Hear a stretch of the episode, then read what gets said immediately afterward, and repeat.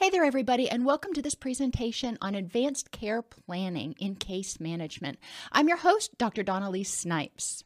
Now, this class was one of my favorite classes when I was going through my master's program in rehabilitation. Uh, Dr. Horace Sawyer was our professor, and he did a great job. So, I'm hoping that I can communicate some of the uh, finer points of this to you in this meager hour that we're going to be talking about uh, advanced care planning or life care planning. You can find out more about life care planning for people with uh, traumatic brain brain injury uh, from Dr. Sawyer. If you look online, he uh, works for a company that now that does a specialized certificate in uh, life care planning for people with traumatic brain injury. But today we're just going to be talking about life care planning in general in terms of what a case manager might need to know. You're going to gain a general understanding of the purpose and procedures for advanced care planning and recognize that each person, family, and diagnosis is unique. And this presentation really only provides an introduction. So, if you're working with one person with dementia or one person with Alzheimer's, their life care plan, their advanced care plan may look very different than another client of you know, generally the same age, even that also has Alzheimer's or dementia. So we don't want to get into a rut where we're assuming that every person with X diagnosis needs XYZ services. We want to be very sensitive to the um, individualized needs of the person.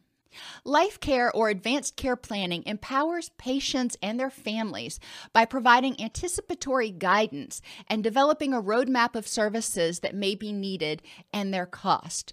So, when somebody gets a diagnosis like Alzheimer's disease or multiple sclerosis, a, a advanced care planner uh, can go in and work with the person to understand you know what does the trajectory of this illness look like? You know what can we expect in terms of progression of the illness? How fast? What will happen? That helps people understand and feel a little bit more comfortable about you know what they're probably going to be going through in the upcoming days weeks and years but the Advanced Care Planner also develops a roadmap of services. So, for example, uh, for people with multiple sclerosis who currently have, you know, very good functioning. There may come a time, or Parkinson's disease, there may come a time when they are not ambulatory, so they will need a wheelchair. And the advanced care planner helps the family um, and the patient prepare for that ahead of time so they know that when it comes to that time, they know how to access the wheelchair and how to pay for it.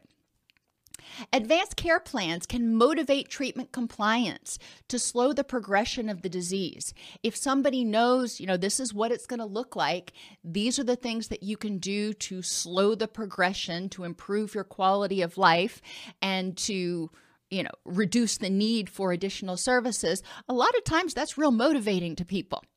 It can also relieve some of the guilt the patient is experiencing, fearing that they may become a burden to loved ones. By creating this anticipatory guidance and planning out ahead of time who's going to do what and what responsibilities people are going to have, then the patient isn't worried that if they become incapacitated that they will be a burden on their loved ones. They're going to work out a plan so that doesn't happen as much as possible.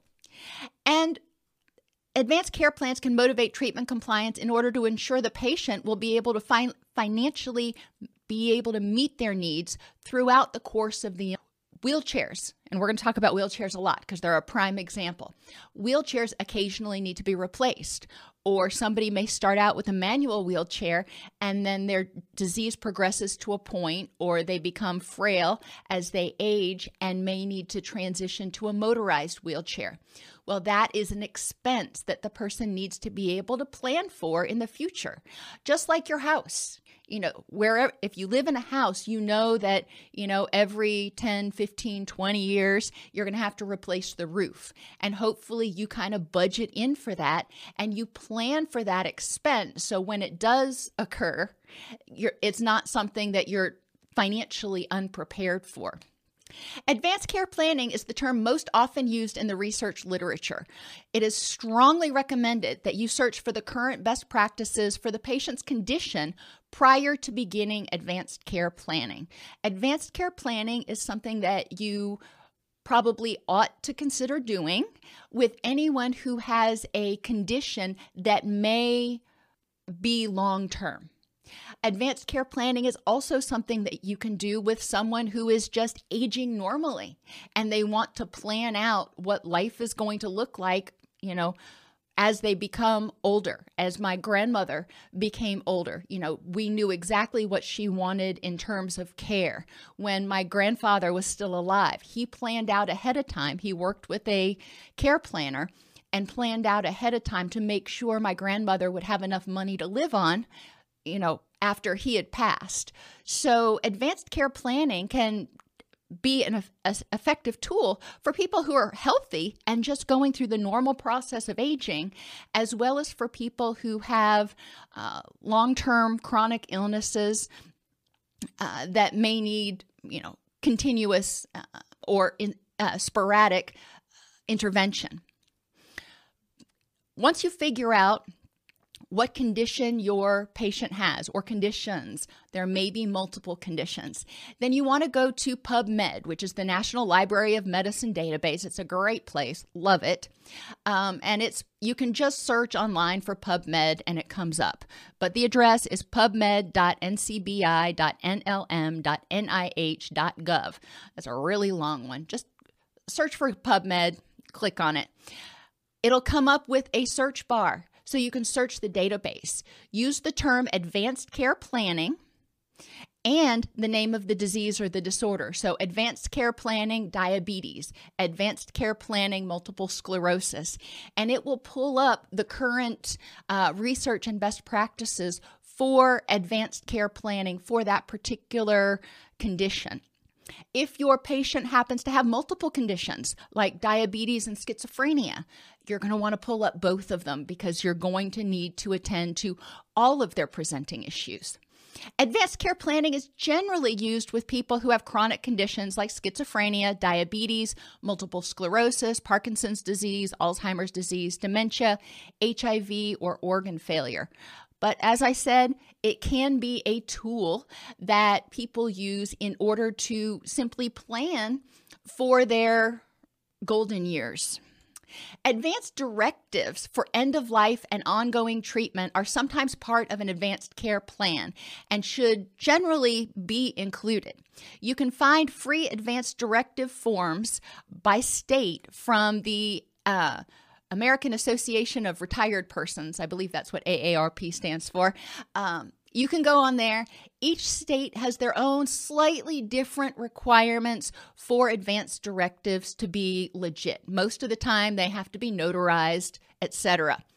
Many of these forms have a section for additional instructions where the person can identify preferred interventions for behavioral health issues. Most advanced directives um, address end of life decisions. However, um, some people who have Alzheimer's, who have dementia, who have schizophrenia, um, you know, there are a variety of conditions that the person may become non-communicative and or in crisis. Someone with schizophrenia, their hallucinations and delusions may become uncontrollable at some point and they're not able to effectively communicate because they're not lucid. They're not able to effectively communicate their wants, needs, and desires.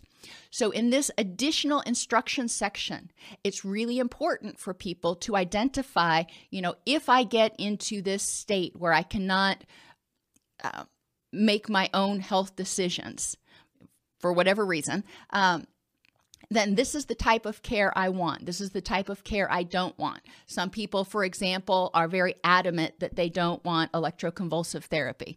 Some people are very adamant that these are the types of treatments that are helpful. Um, and, and it's important to give people the opportunity to articulate that. So let's talk about the steps in advanced care planning. This sounds like a great thing to help people, you know, plan for the future.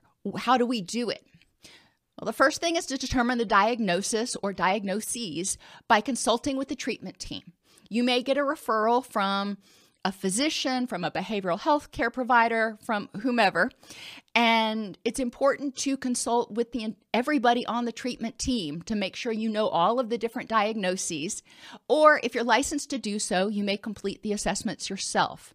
A lot of uh, case managers and advanced care planners, life care planners, are nurses or social workers or counselors. So they may be licensed in their state to actually complete at least some of the assessments.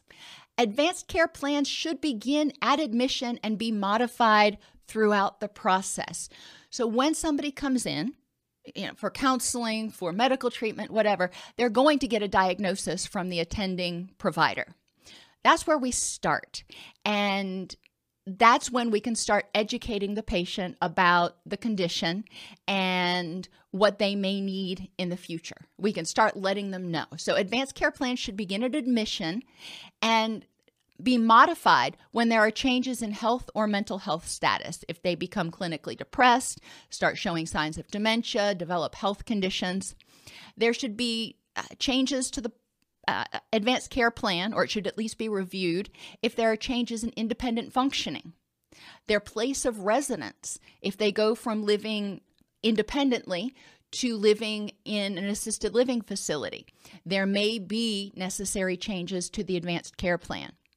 And if there are changes to the financial situation, if they lose their insurance because they can't pay the premiums, um, if, you know, there are a lot of reasons why their a change in financial situation might affect their ability to afford services now and in the future. So if there is a change in finances, it's important to revisit that. Additionally, be alert to behavioral health changes due to deaths of friends, existential grief, etc. If you're not a counselor, existential grief is that grief that people start experiencing as they get older and they start coming to the realization that they're going to die and they may go into a deep depression. They may look back over their life and have a lot of regrets.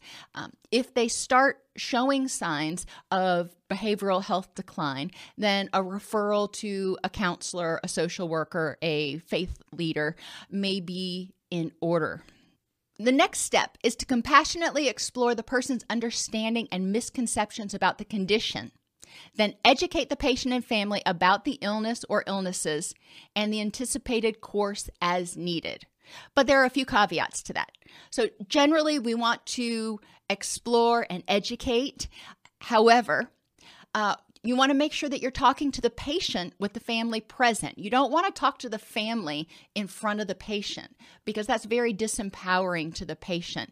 Unless the patient is completely not lucid, they're, you know, really doped up on pain medication and they're not expected to not be heavily medicated for a while.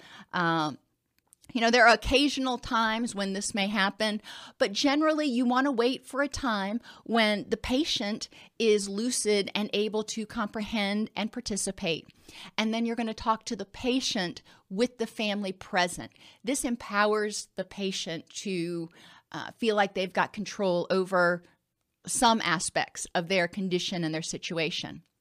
If someone in the family or the patient lacks disease awareness or is reluctant to talk about the advanced care plan, don't insist. Some people don't want to know.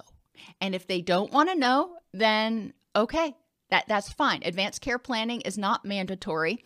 If the patient says, you know what, nope, we're just going to go through this blindly. Most of the time, after they've gotten their diagnosis and gone through that grieving process, and accepted their diagnosis, then they may be ready for advanced care planning. But immediately after getting a diagnosis, a lot of people may be in denial and not ready to even comprehend those sorts of things. If we're talking about something like cancer, some family members, you know, uh, children, um, extended family, what have you, may not be um, emotionally able to handle the discussion of the disease progression up through and including death. So it's important to be sensitive to what people are able to comprehend and hear without creating um, imbalance for them. We don't want to push them into crisis. Discuss the information in person and in small amounts, just just a small amount at a time. So one day you may cover um, the topic like the broader values of the person. What are their goals and values that they want to apply to their situation? And then the next situation, you may talk about their experience of their present uh, of the present and their fears about the future and potentially end of life. And then the next session, talk about future care. So, this advanced care plan assessment or process often takes five, six, seven sessions. Much of the time, uh, that is good because it gives the patient time to digest what you've talked about and to not feel overwhelmed. If you try to do this all in one sitting for even the a person who is not in pain, who is not um, struggling with any sort of conditions, it would be completely freaking overwhelming. So, uh, you do want to break it up into segments and just kind of plan that out. Try if you're working with somebody who is having early stages of dementia or if they're experiencing some sort of physical distress, chronic pain, something like that. Um, you may need to make the sessions very short 15, 20 minutes tailoring it to the individual. Some people may be able to go an hour. Other people may only be able to go 15 minutes. So you're going to have to tailor the tailor the process. As I said, ensure the patient and anybody there is as lucid as possible and it, not in moderate to severe pain to maximize their ability to focus. Some patients especially those with chronic pain, may always be in some level of pain, but we don't want them to be in so much pain that they can't focus on what you're talking about. You want to use a culturally sensitive approach, respecting cultural values related to pain, disease, death, and use, utilizing interpreter services when needed. If you're working with somebody for whom English is not their primary language or someone who is deaf, you may need to use interpreter services.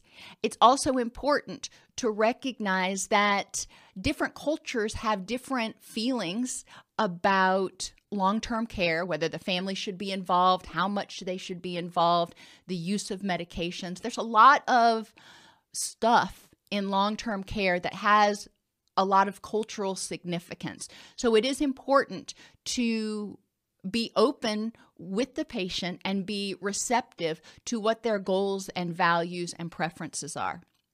If the person becomes unable to communicate, respond to their emotions, attend to nonverbal communication, and observe their behavior to know more about their current quality of life, fears, and desires. So we have two main situations where this may happen. You're talking with them, you're going through the advanced care planning, and they start to decompensate. They become very overwhelmed. All right, well, obviously, you're going to stop the planning process at that point. You may connect with them, empathize with them.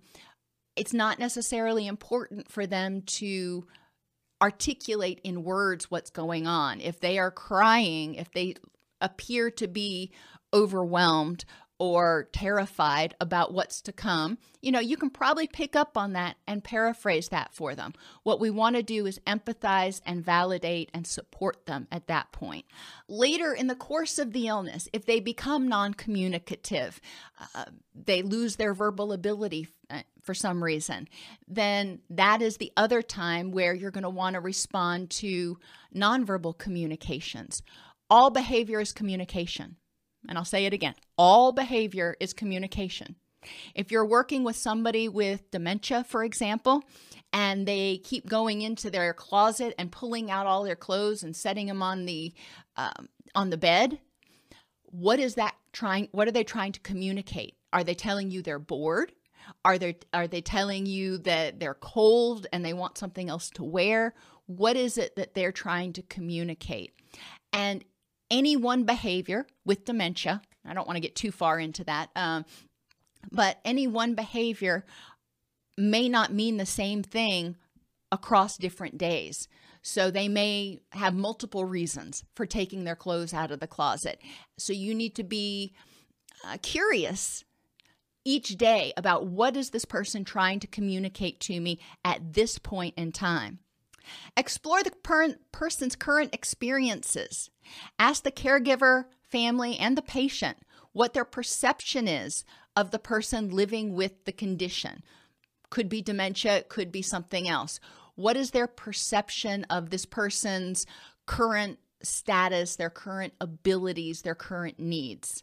What are their fears and concerns? So, we want to get this both from the patient as well as from their family and caregivers.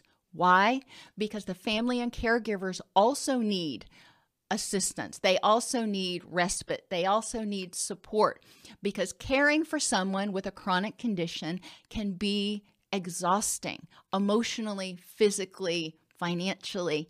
So we do need to make sure, remember that this generally uh, chronic conditions, when you're looking at advanced care planning, a lot of times it is a family process. The patient and family may be in crisis or grieving over the diagnosis or progression of the illness. So it's also vital when you're doing this compassionate exploration, when you're educating them about the condition or conditions, the anticipated trajectory, the services available. Provide handouts summarizing the information, containing links to informative websites and peer support, and ideally links to short videos on the conditions. For example, if you're working with a client that is has dementia, handouts and videos that are available on each of the seven stages of dementia that describe what to expect, general tips for how to handle certain behaviors, including always consulting with the care team, and reasons to immediately call the doctor. You don't want to keep you don't want to make the videos too long, you know, 10 minutes is good.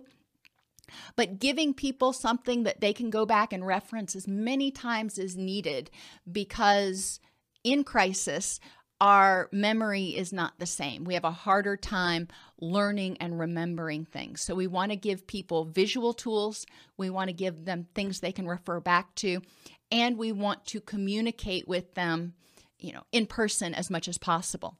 When you come back, review the information from the prior appointment at the next appointment just to make sure that whatever you talked about at that prior appointment you know, we're all still on the same page. They could, they may have, you know, sort of checked out during that last uh, session, or things may have changed and they may need something totally different now. Things can change very rapidly for some conditions. So, you do want to review the uh, information from the last appointment to, when you're beginning the current appointment provides continuity, make sure that everything's progressing as expected. Identify patient goals, preferences, and values. This is often, as I said, probably one of the first sessions that you do with the person.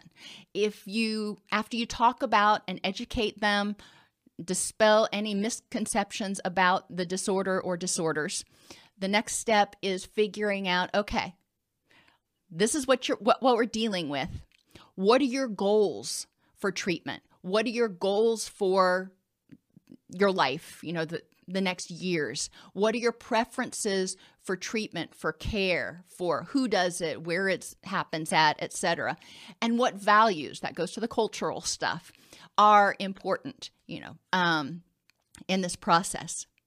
If it's a progressive illness, identify the goals, preference, and preferences and values for each stage.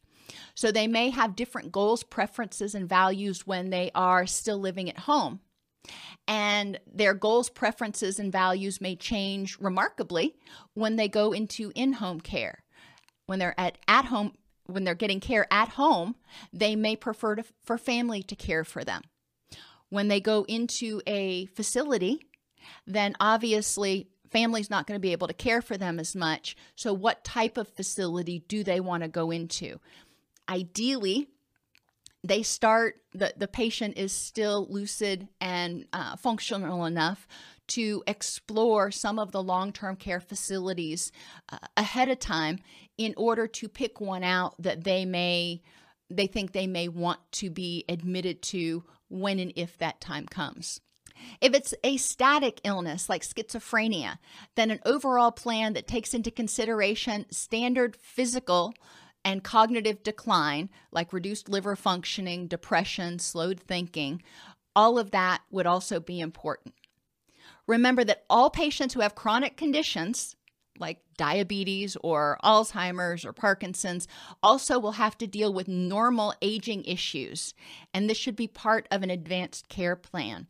Transitioning to a geriatric specialist at a certain point is recommended, for example, because the way people who are older handle medications is very different you know process medications in their body is very different than younger people. So a geriatric specialist is often advised for example.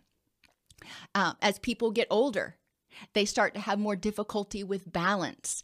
So even you know somebody with schizophrenia uh, who needs a an advanced care plan somebody who has been in supported living all their life they may need additional assistance and interventions if they live in a environment in which there are stairs. You know they may not they may get to the point where they can't navigate stairs anymore. So that is part a, a condition that the advanced care plan can address that is not necessarily part of schizophrenia. It's part of the normal aging process, but we want to make sure that this person is getting all of their holistic needs met as much as possible. You want to factor in future major expenses, such as the need to install a power lift to get the person upstairs or a step in bathtub. Again, this is something that can happen to any person regardless of their prior physical status or cognitive status, uh, if their back or their knee goes out, or if they start to have difficulty with balance.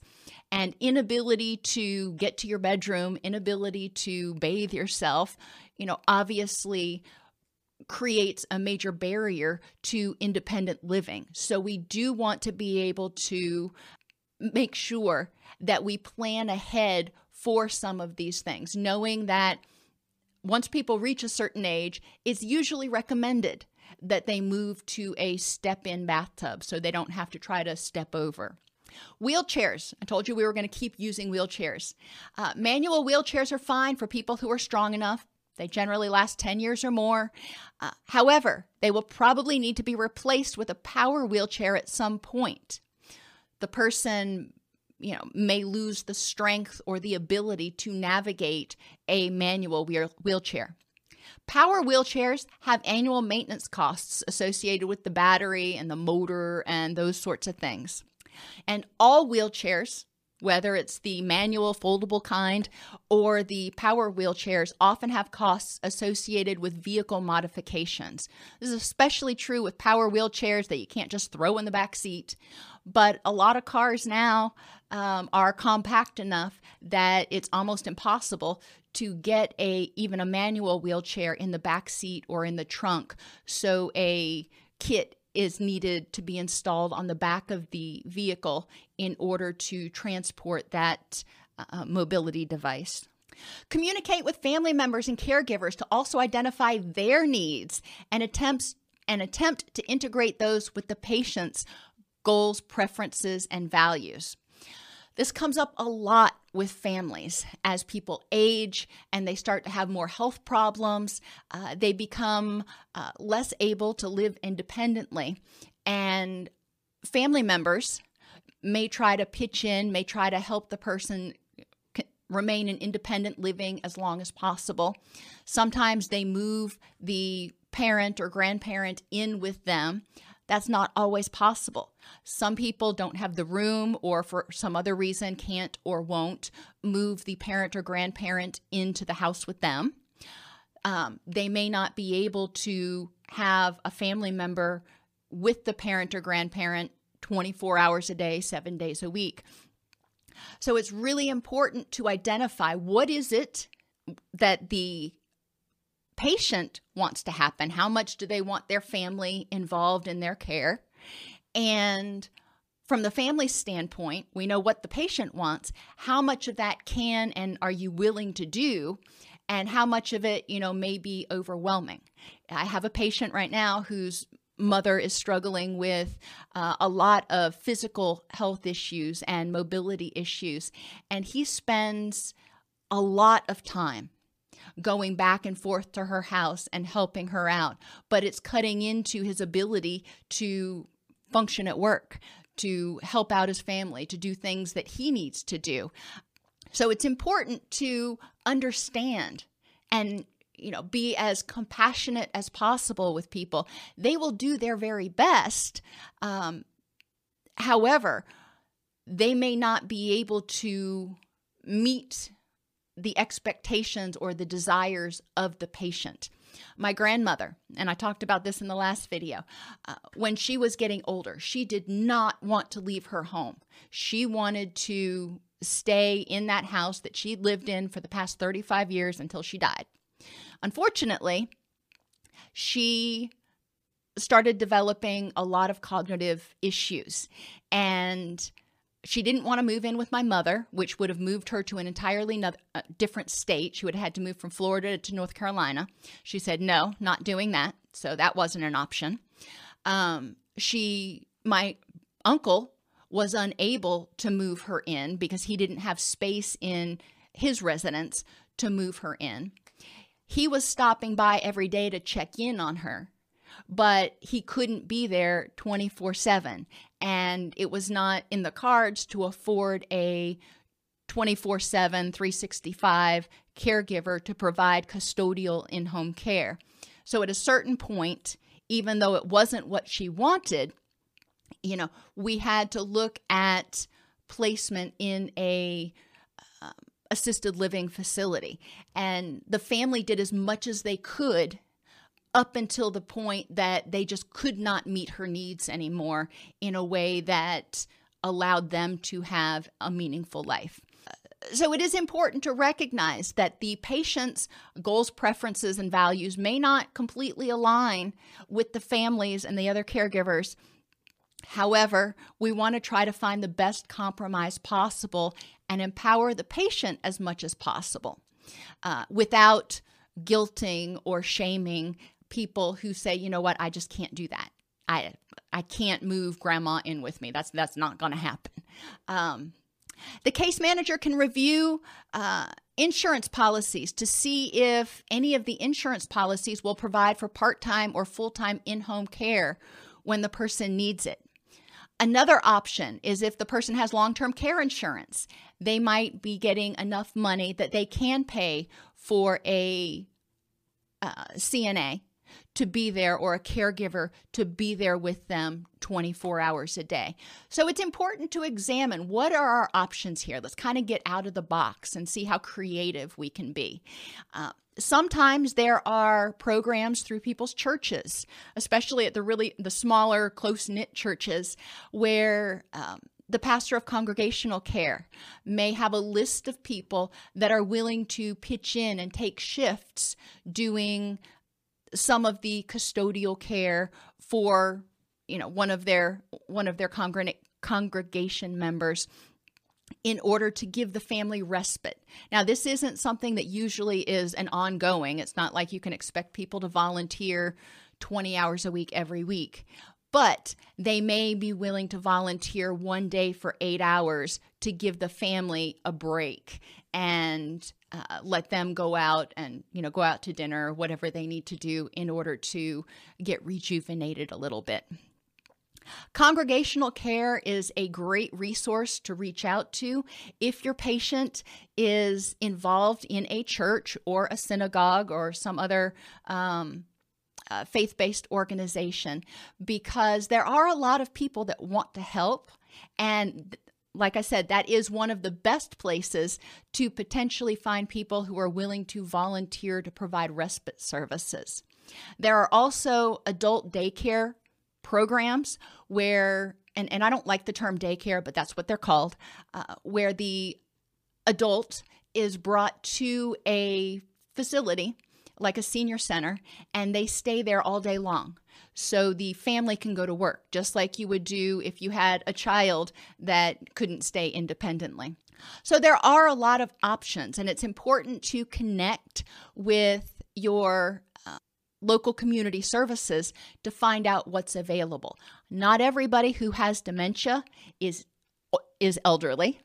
Not everybody who needs um, ongoing care is elderly either. So you want to make sure that you know, you know, for people with schizophrenia, are there that generally in mental health they're called clubhouse programs, but um, reach out to your local community mental health facilities and find out what services are available again for people that have severe and persistent mental illness. Ultimately, there may come a time when safety mandates that people are transitioned to inpatient care. The, the case manager can work with the family and treatment team to try to stave off that as long as possible. So, obviously, the case manager is going to work with the treatment team. If the patient wants to stay at home for as long as possible, which most do, the case manager will work with the treatment team to try to figure out how many different ways that we can kind of, you know, uh, duct tape things together, paperclip things together in order to provide the services necessary to help the person live safely and a high quality of life independently. Once there comes a time for transition to inpatient care or assisted living, the individual and family may experience a significant amount of grief. That's a big step. That's an acknowledgement that this condition has progressed significantly. So, individual and family counseling may be necessary to help the family adjust to the new realities and grieve. The patient who is being admitted to the assisted living facility may be angry. Uh, they may be grieving. So, there's a lot of stuff that needs to be worked out. The case manager should also focus on helping the patient and family feel empowered and motivated to take all necessary steps to stay healthy to prevent the progression of the disease or development of other health or behavioral health issues like burnout, alcoholism, opioid dependence, gambling addiction. There are a lot of things that can develop stress related illnesses, physical and behavioral health illnesses can develop both in the patient as well as in their caregivers when there is an ongoing illness or condition. So we do need to be acutely aware of these things and intervene as much as possible, making sure that support, counseling, respite services are available for everybody, not just the patient. A caregiver who is burned out is going to be at a much greater risk of being uh, neglectful or abusive. So we do want to, you know, make sure that we're preventing those sorts of things. The next step is to explore who the significant people in the person's life are and who can be involved in the advanced care plan. You know, you may have already done this or you may be doing this now to add on people. You know, we've identified those core people that were in the initial meeting, but are there others who may be able to be involved? My mother, for example, lived in North Carolina, but she would fly down to Florida every three months and stay for two weeks in order to give my uncle a break. So she wasn't one that was involved in the day to day care so much, even though she talked to uh, grandma every day. But she was integrated into that plan in order to make sure that my uncle had a breather and didn't get burned out. You also want to explore who can become the person's legal representative. Even in normal aging, there may come a time when the person's cognitive capacities decline so much that they need a legal representative. It doesn't mean it has to happen, but if there comes a time that it does happen, ideally you want to have somebody picked out ahead of time. You want to discuss with the family and caregivers as well as the individual. And I keep saying and caregivers because sometimes you will have non family caregivers that have been volunteering or being paid to help before you even come in. So you want to get everybody on the on the same page and talk about factors that make the symptoms for the patient worse and things that improve symptoms. So, for example, maybe bright lights or strong smells or certain times of day um, may a- make the person more agitated or exacerbate their hallucinations or delusions or whatever the case may be. It's important to know those things. That way, you can develop this advanced care plan and their service plan centered around maximizing all of these mitigating factors.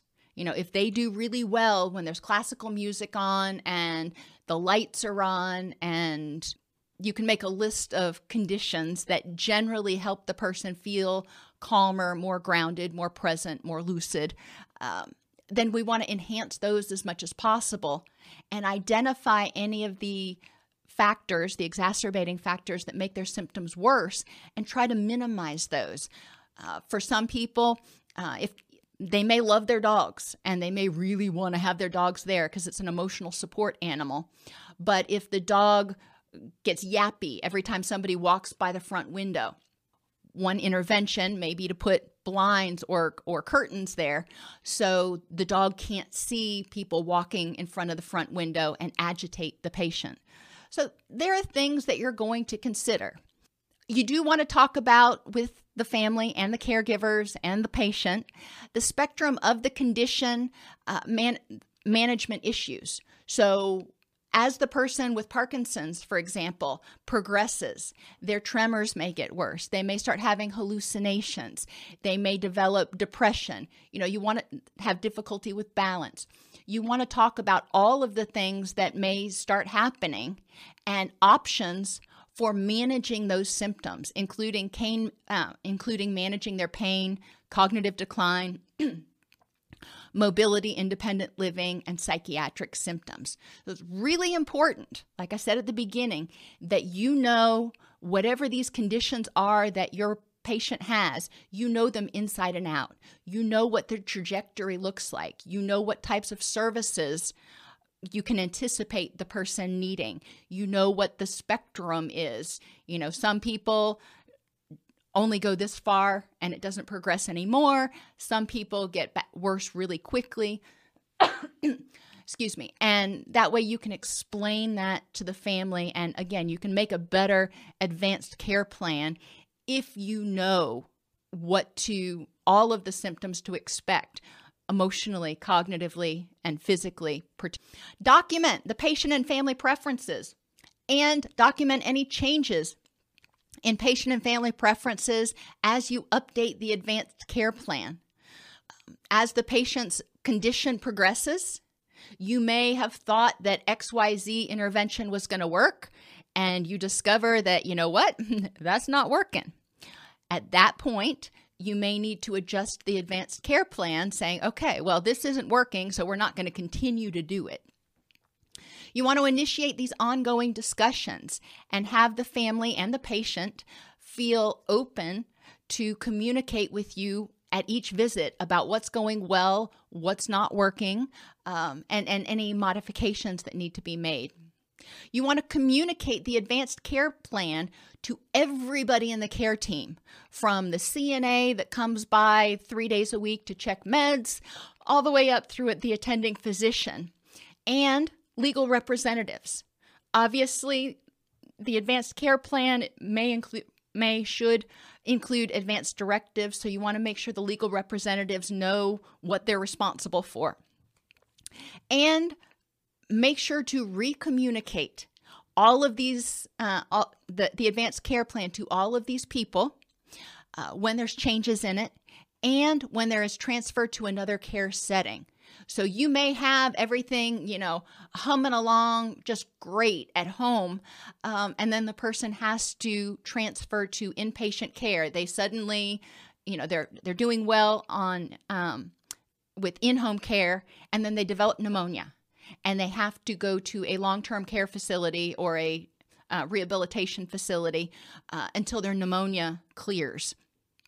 You know, they may not be there forever, they may still be planning on coming back to in home care. But while they're at that facility, it's crucial to make sure that their advanced care plan is communicated to all of those caregivers uh, in order to best respect the patient's wishes and need. Advanced care planning can empower patients and families to adhere to treatment recommendations through active participation. It can enhance relationships with the case manager or the care planner, whatever you're calling yourself, uh, because you are regularly engaging in dialogue with the person. You're soliciting information from them about what their preferences are. You're empowering them to take control of those aspects of the situation that they are able to control. It can allay anxieties by providing anticipatory guidance and a roadmap for services. For example, when you're working with people with diabetes, there are a lot of things that they can do to slow the progression of their condition. Uh, and but people who don't follow those guidelines may very quickly get to the point where they're having complications. So, allaying these anxieties telling them what could happen, but also what interventions are possible, and if they follow those interventions, what the probability is. Some of these discussions may be discussions they have with their attending physician. Um, but some of these discussions may also be discussions they have with you as a health educator. And finally, advanced care planning can ensure the patient has access to financial resources necessary to meet their changing needs to the extent possible. So you're going to look and see, you know, what resources we have and in what ways can we best help this person meet their meet their needs so they don't get just like the example I gave with the roof so they don't get caught unawares 10, 10 years down the road when all of a sudden they need a power wheelchair and they're like, that's $15,000. I don't know where I'm going to come up with that amount of money. Um, if they have been planning for it ahead of time, then hopefully they've worked that in. So that is where the advanced care planning team comes in to really help people forecast, plan, anticipate, and take charge of their li- their quality of life and the trajectory of their process. Thank you for being with me today and we've got more videos that are coming up.